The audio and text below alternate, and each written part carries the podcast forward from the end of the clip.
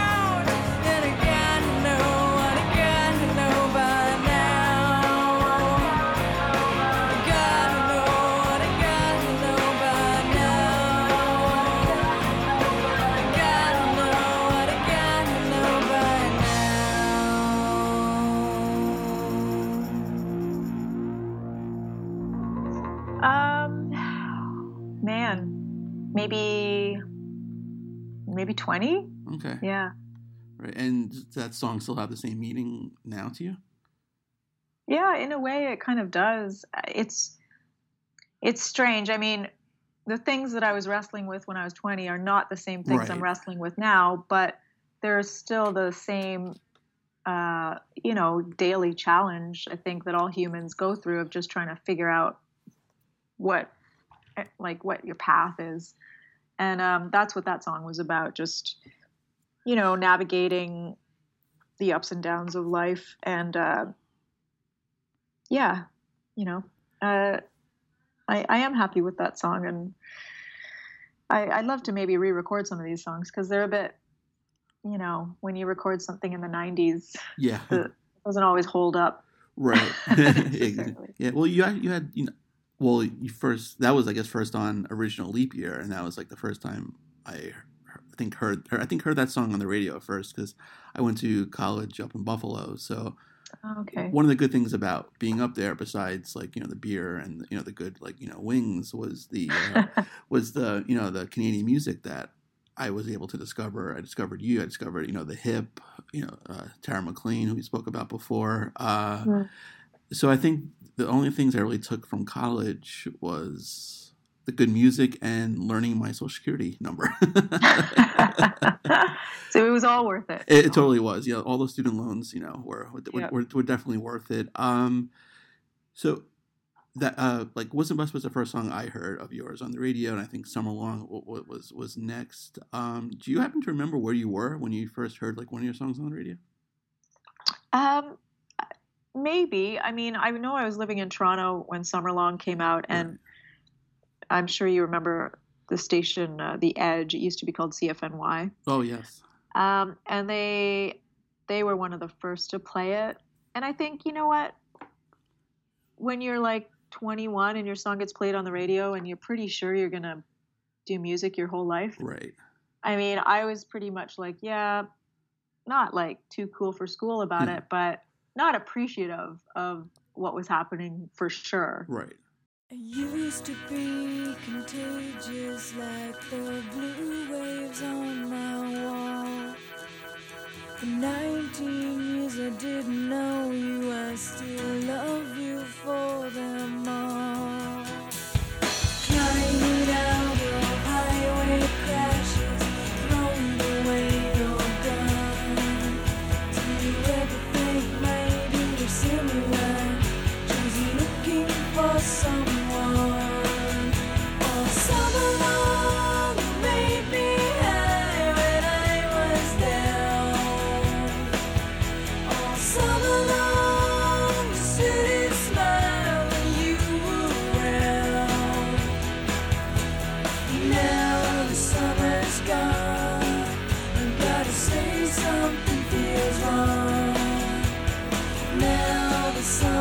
gone. I gotta say something feels wrong.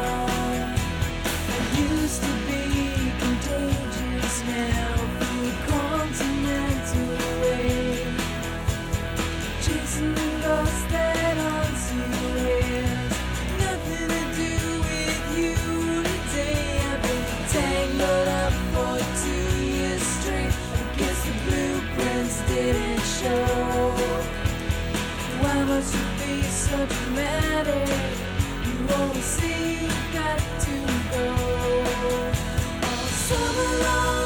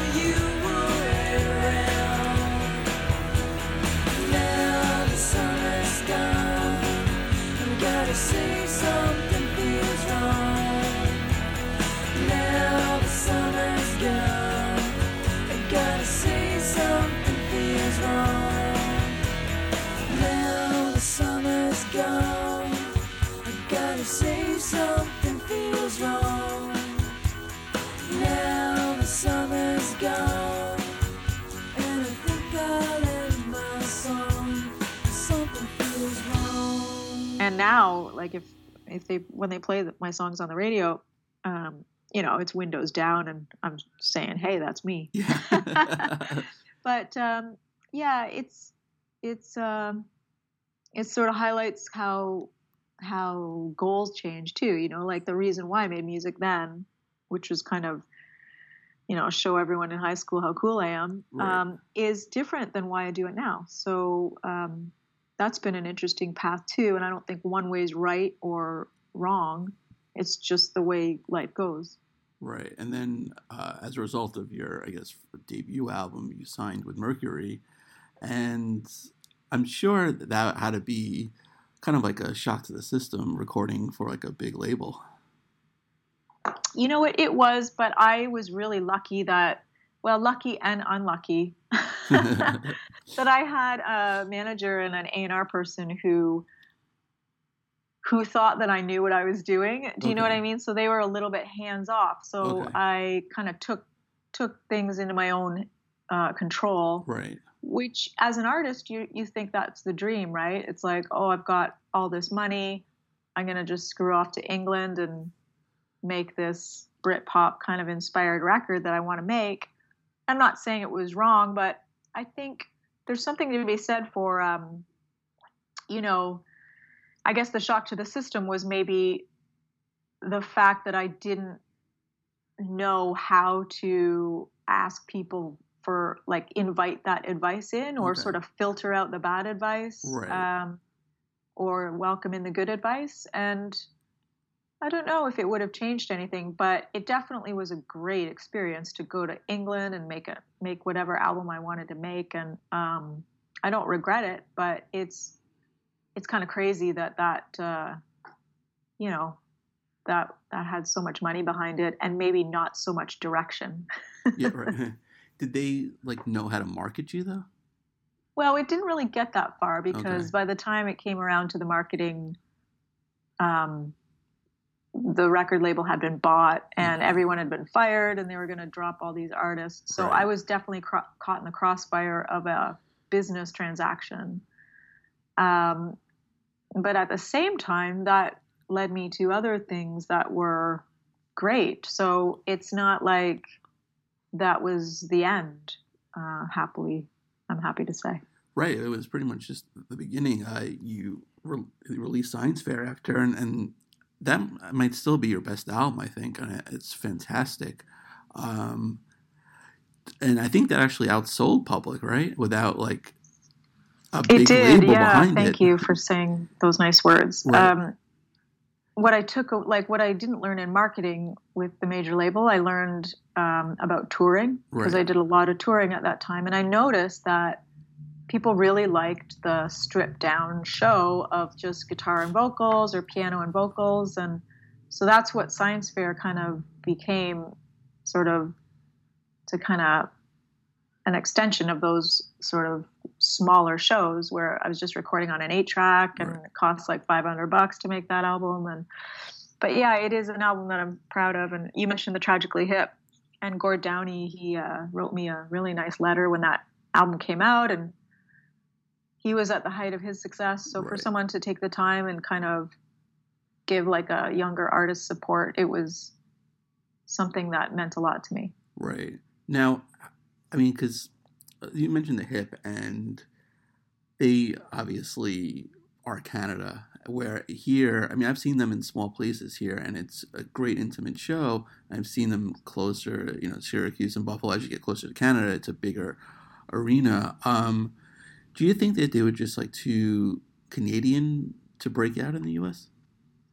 You know, I don't really, I don't really know, but I do think that uh, every country kind of latches onto something that Right. they kind of feel is their own, and perhaps like you know, we are all going through things when we heard New Orleans is sinking and Right. and Little Bones and all those really like formative, tragically hip songs. So then we take take that with us, and then they also created a culture where people kind of got together and and um, there really wasn't another band doing that. And I think that that as well, I'm not sure that would have kind of happened in the U.S. You know, it sort of became a real Canadian thing to go see the hip. Um, and then I, I suppose even in the U.S., like I did see them in L.A. and it was all Canadians, and that was Right. that was cool too. So I don't know. I don't really know, but it is really difficult for Canadians to sometimes uh, crack other markets, and and who knows what was what all the factors were at play. Right, and it's true because I've interviewed a lot of Canadian artists. You know, interviewed you know Mar- Margot Timmins from the Cowboy Junkies, and you know maybe they broke out a, a little more than the the hip, but they're they're, they're still kind of like a, have a cult following in the U.S. as well. Yeah, it's it's strange, you know. Uh, it's uh, I don't know. I don't really have the answers for you know what it kind of takes to to conquer all these markets, other than maybe a, a large team and Right, and having the time and the and the desire to do it. Um, I know plenty of my friends are happy, kind of just touring up here in Canada, and yeah, it's sometimes difficult to get across the border for financial reasons. So, you know, as an independent artist, I can see why it, it's difficult. But um, yeah. right. So with with the success of Science Fair, uh, did you pretty much like kind of figure I'm going to be an independent artist for the rest of my career? Because knowing I can do it on my own and have that success with Dead Daisy. um, that's a good question. I didn't really decide that at that time. I, to be totally honest, I, you know, in some ways I was independent by circumstance. And then through a couple of experiences, I kind of got behind it more as as a belief, you know. Um, I think when I toured with David Bowie, uh, he felt really kind of. I remember him saying to me, uh, "If I was 25 in the year 2000, I would definitely not sign a record deal." And I kept thinking, "Wow, easy for you to say," you know.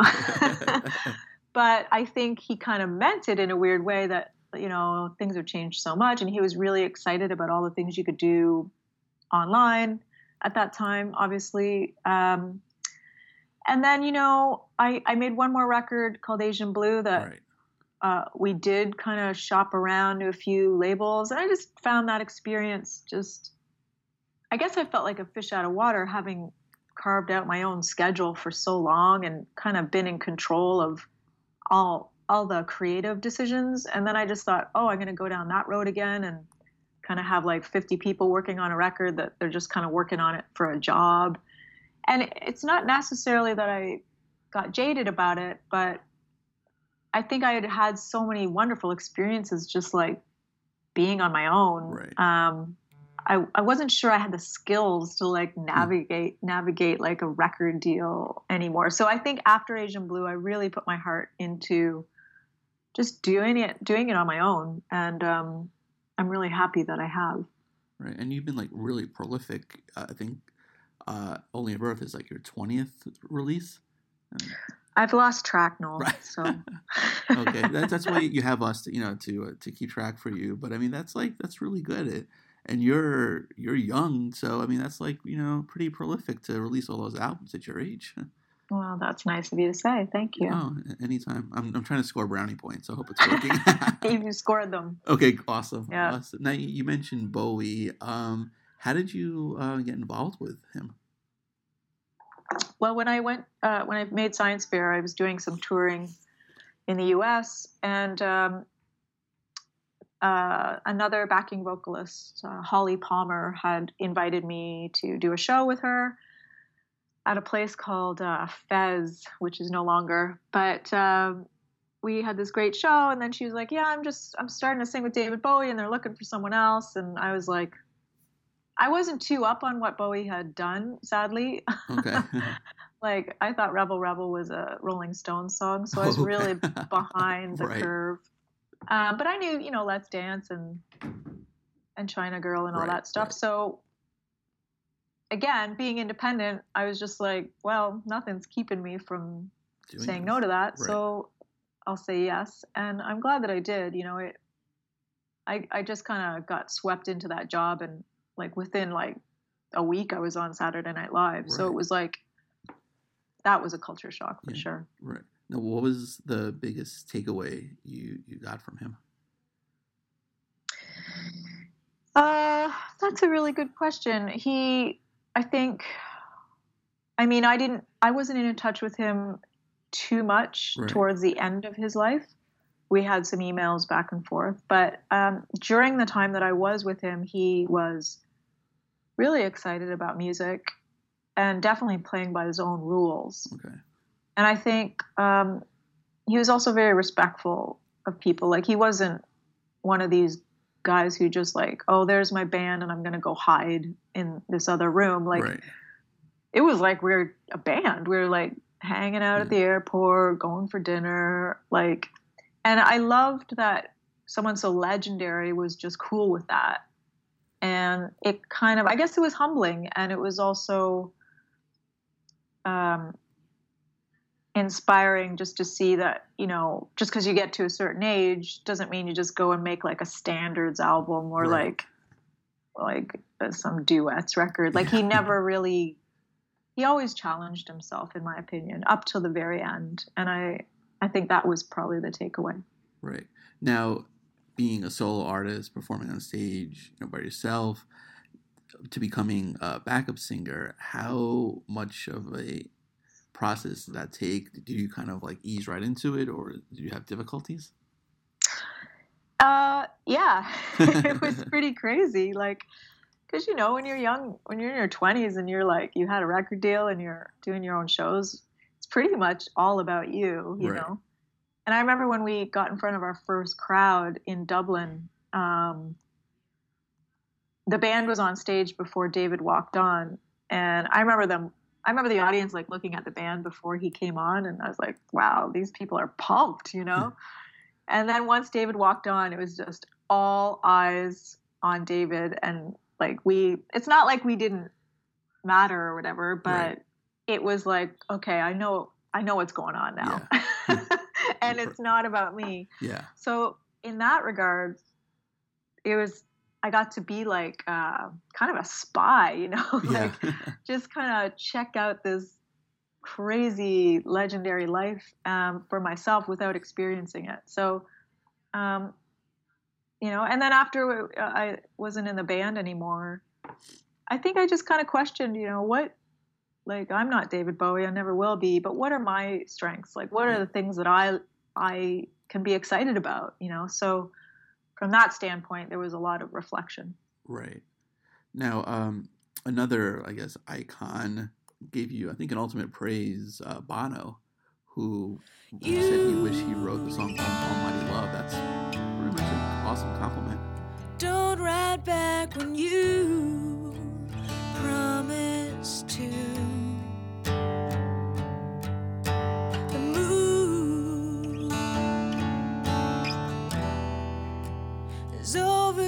Overdosed on nighttime, like me on you. Got bars of your punk rock running through my veins, and I've got symphonies and science, no way to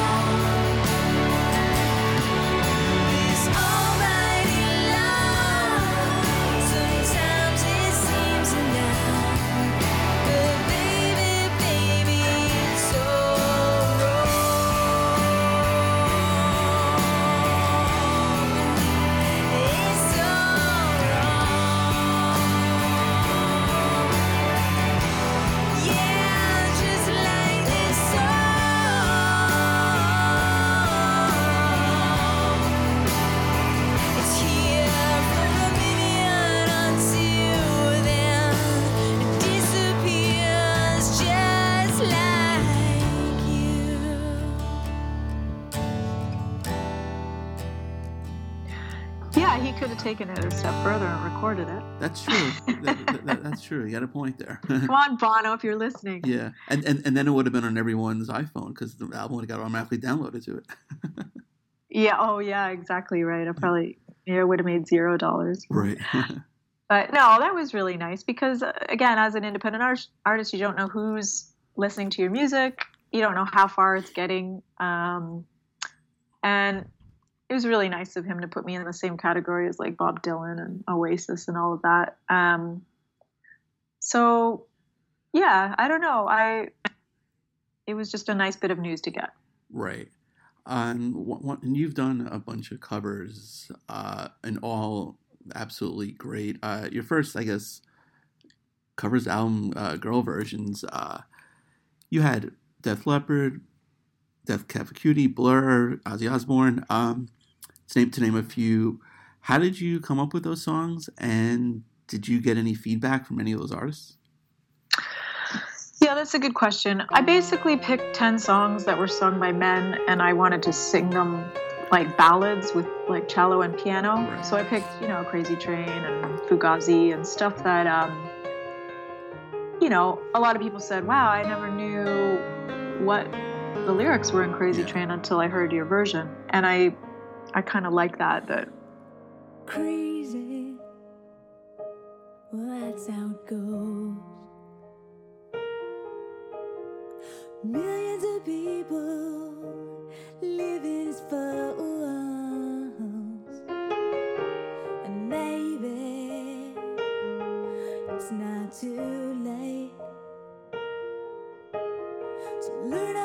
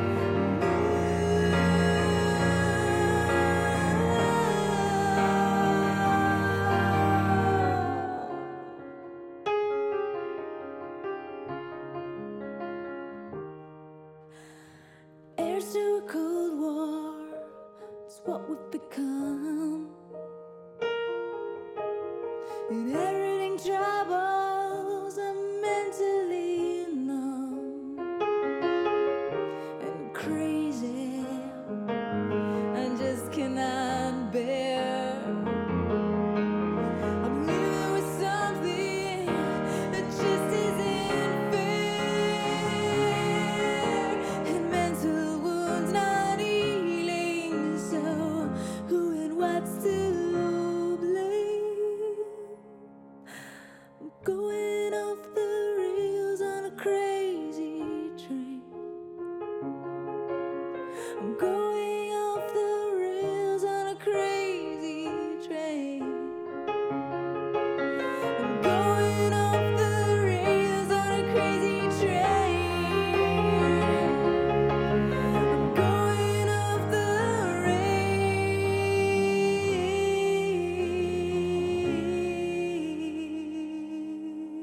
kind of made the lyrics funny in a way, especially with something like "Pour Some Sugar on Me." But yeah. that is where the whole album began because I met Joe Elliott from Def Leppard, Okay. and he was a fan of Science Fair actually. And Oh, then. I, as kind of a Christmas gift to him, I covered "Pour Some Sugar on Me" at home and Right. sent and sent it to him, and he really liked it. So, um, in terms of people giving feedback, yeah, like I know Ian from Fugazi had some positive things to say. Um, one thing that was really funny was I did a cover on that album of Song Two by Blur, Right. and that's just like a trashy, cool indie rock song, you know. Um, and I, I made it kind of like Kate Bush, Tori Amos sort of thing.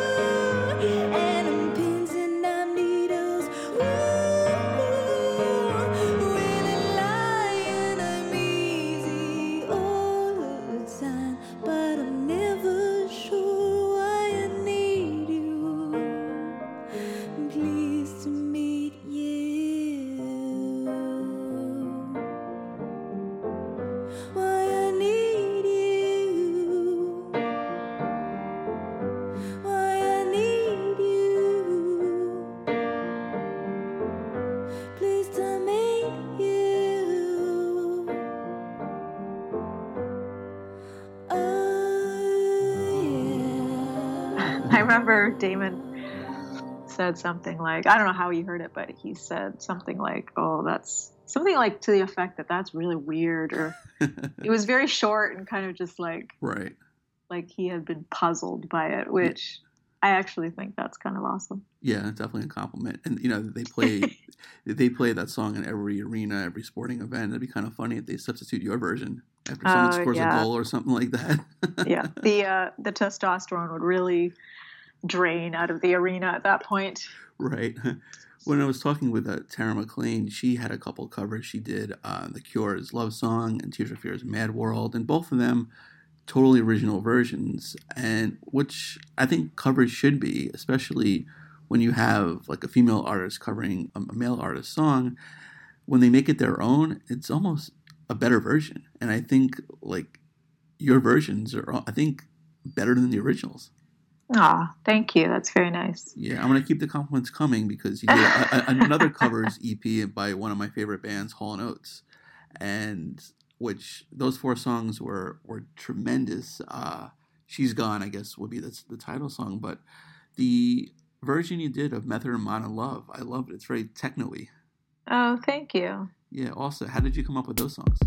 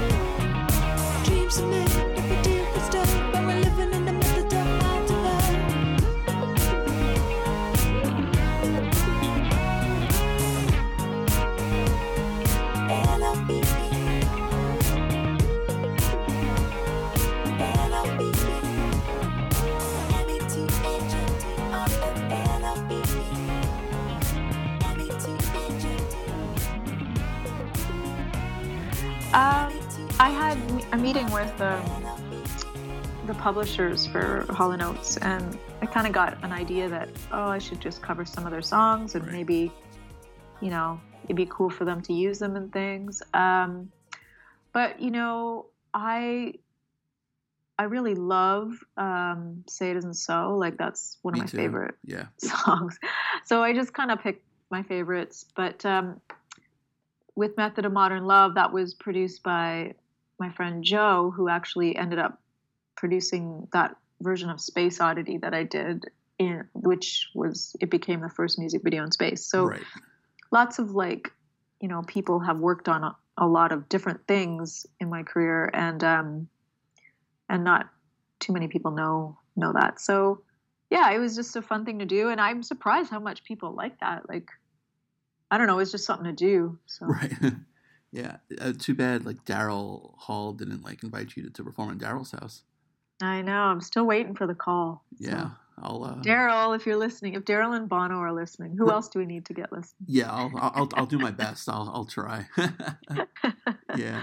Um, and then- okay, last question. You mentioned Space Od- Odyssey, um, performed obviously in space by uh, the one and only Chris Hadfield. Um, you knew him before. Obviously, he became famous, right? He grew up in your town, correct? Well, we're both from the same city Okay. in in Ontario. Yeah. Okay. So how how, did you two uh, meet?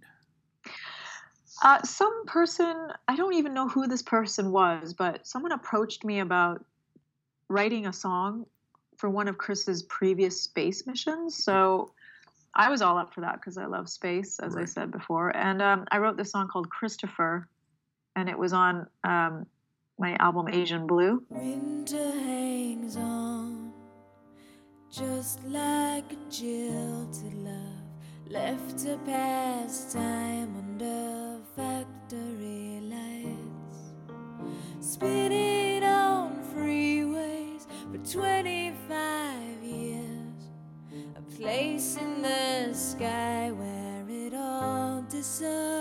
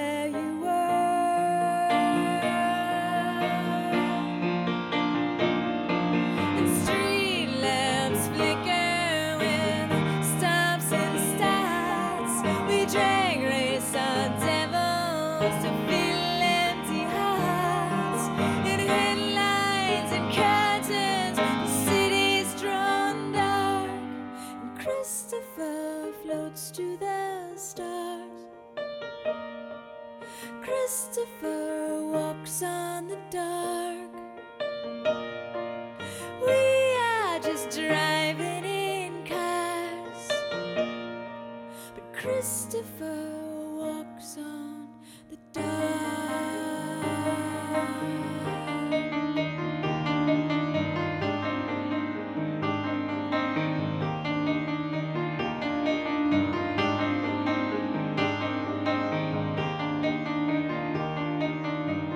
uh, and you know he was really i think kind of touched that i wrote that song i found out recently his name's not christopher it's actually just chris so Oh. Bit of a- bit of a fail. fail there but um i've tried it out in concert with just the word chris, Chris. and it just doesn't Doesn't work. yeah. so anyway we became friends we kind of did some performing together um, uh, before he became commander of the space station a while ago and Right. then you know, when he became commander of the space station in 2013, he wanted to collaborate on some music up there. And that's how Space Oddity all came together. I kind of came up with the little piano thing. There's a, like a really, really dreamy kind of Peter Gabriel like piano thing that I started it with. And um, yeah, just back and forth, like sending files from Earth to the space station. We got this song recorded. And um, then he shot some video to it and yeah the results were just again super surprising like how many people loved that and i think chris did a really good job just bringing space to us without any ego and i know david really loved it david you know chris wanted david bowie's approval on that which i don't know if that's really necessary but he wanted it and Right. and bowie like was super awesome about it like once i could finally get a hold of him Yeah. so, so he's he's um, reached out to Bowie before they even, you guys even recorded it. Um, well, no, I was the go-between Oh, between right. Chris and and David Bowie, which is kind of awesome to be a go-between Yeah, between an astronaut, Right. David Bowie.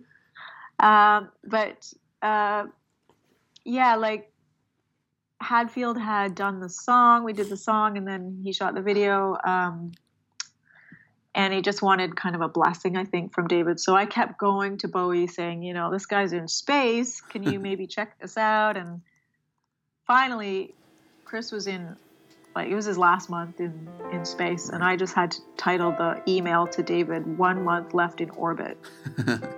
And I think it got his attention because he CC'd his whole business team. And right. his first, his opening line of that email was, uh, How can we help the Astro Man? Which I thought was That's great. amazing. Ground control to Major Tom. Control to Major Tom. Lock your Soyuz hatch and put your helmet on. Ground control to Major Tom. Commencing countdown engines on. From station and may God's love be with you.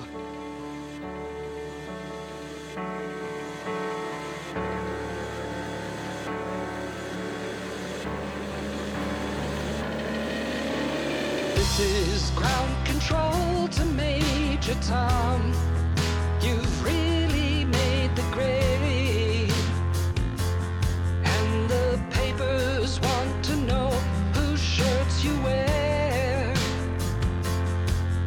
It's time to guide the capsule if you dare.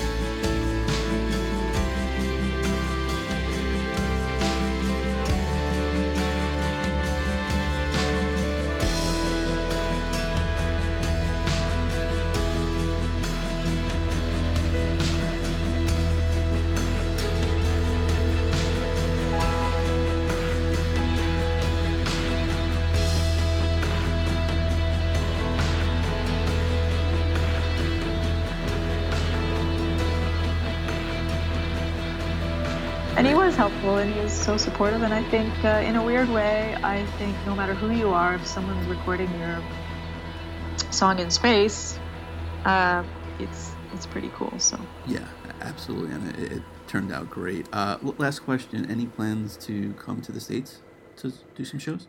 well, I've just done a whole bunch of shows in the U.S. actually, but uh, you know, not wide, like not a wide Right. spread tour. But I did Boston and New York, and I did a few house concerts, and I did San Francisco. So um, I will maybe come back again, uh, but it might take a little while. Um, and uh, yeah, so I, I really appreciate all your kind words and and for being there from the beginning. Oh, of course, and uh, I'm very upset that I missed the New York shows, but hopefully soon you'll be back. But Emm, this has been great. Thank you for a few minutes today, and best of luck. Okay, thanks, Noel. Well,